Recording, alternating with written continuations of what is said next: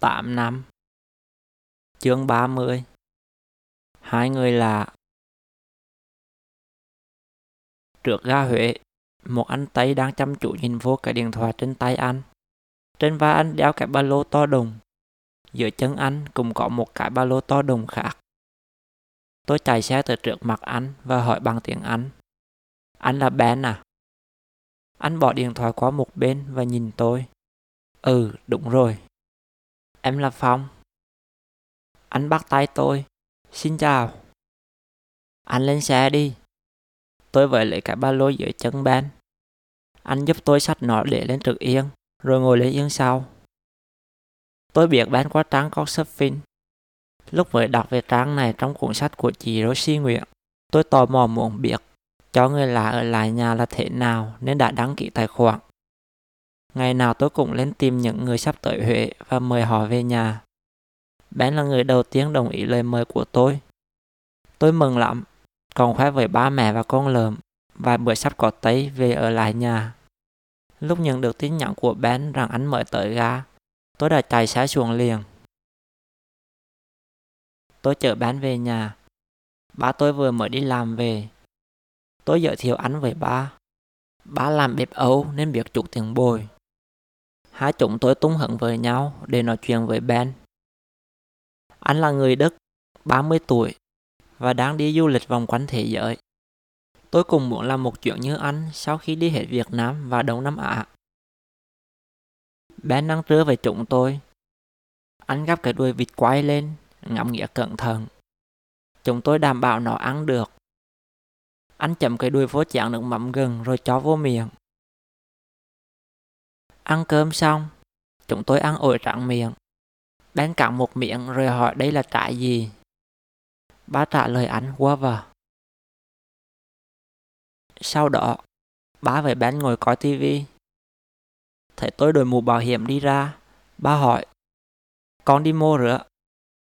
Con đi chợ bạn. Bạn con ở mô. Bạn con đang chờ ở dưới bến xe phiền Nam. Rồi chở bạn đi mô. Dạ về nhà mình. Răng bữa trước con nói có một người thôi. Con cũng có biết mô. Răng con tự ý làm mà không nói chi về ba mẹ hết sữa. Ba hét lên, liếc nhìn Ben rồi hài giọng. Rồi đi nhanh đi, đừng để bạn đợi. Tôi xuống bến xe chở hàng. Lúc đầu tôi gọi hàng là bạn, nhưng nói chuyện rồi mới biết. Em nhỏ hơn tôi một tuổi, người Sài Gòn, và cùng mới thi đại học xong. Tôi không ngờ em tới Huế cùng ngày với Ben. Lúc gửi lời mời, tôi chỉ chăm chăm những nút mời. Sau khi em đồng ý, tôi mới biết, nhưng lại không nỡ nhắn tin từ chối vì em đã tin tưởng tôi. Về nhà, tôi để Hằng nói chuyện với ba và Ben, còn mình ngồi chơi game. Ba hỏi thăm em đủ thứ chuyện và giới thiệu cho em mấy chỗ ở Huế để đi chơi. Em phải Ben mời xe đạp của tôi đi. Lúc họ đi rồi, ba hỏi tôi. Con định để bạn tội ní ngủ mô. Con không biết. Rồi con mời họ về làm chi? Tôi im lặng. Ba thở dài. Con làm răng đỏ thì làm, đừng để có chuyện chi xảy ra là được. Ba vô phòng rồi đóng cửa cái rầm. Lúc mẹ về, thấy mấy cái ba lô trong phòng tôi. Mẹ cũng hỏi tôi mấy câu giống như ba. Chuyện này khó quá. Bán chỉ ở lại một đêm, còn hàng hai đêm. giường tôi chỉ đủ cho hai người, còn phòng khách thì vô tư. Nhưng ai lại để khách ngủ giữa đất? Nghỉ chập mà tôi đau đầu. Buổi tối, mấy ó của tôi lên chơi. Ba tôi với mấy bạc rủ bán qua nhà nội uống vài ly. Bia vô cuộn trôi hết rào cả ngôn ngữ. Mọi người nói chuyện rôm rả lắm. Mẹ tôi đi bạn về và gặp Hằng. Mẹ kêu em ăn cơm với chúng tôi.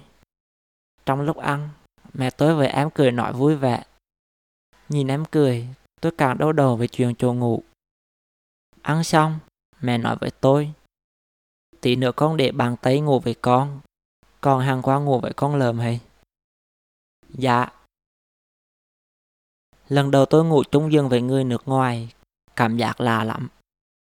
Trước khi ngủ, bạn chúc tôi ngủ ngon, và tôi chúc lại anh.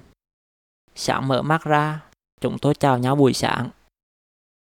Tôi chở anh tới chỗ anh đặt tour đi Quảng Bình, rồi về chở hàng đi chơi. Buổi chiều, hàng đi chơi một mình. Tới tối, em về nhà tôi lấy đồ ra khách sạn ngủ để sáng mai đi sớm.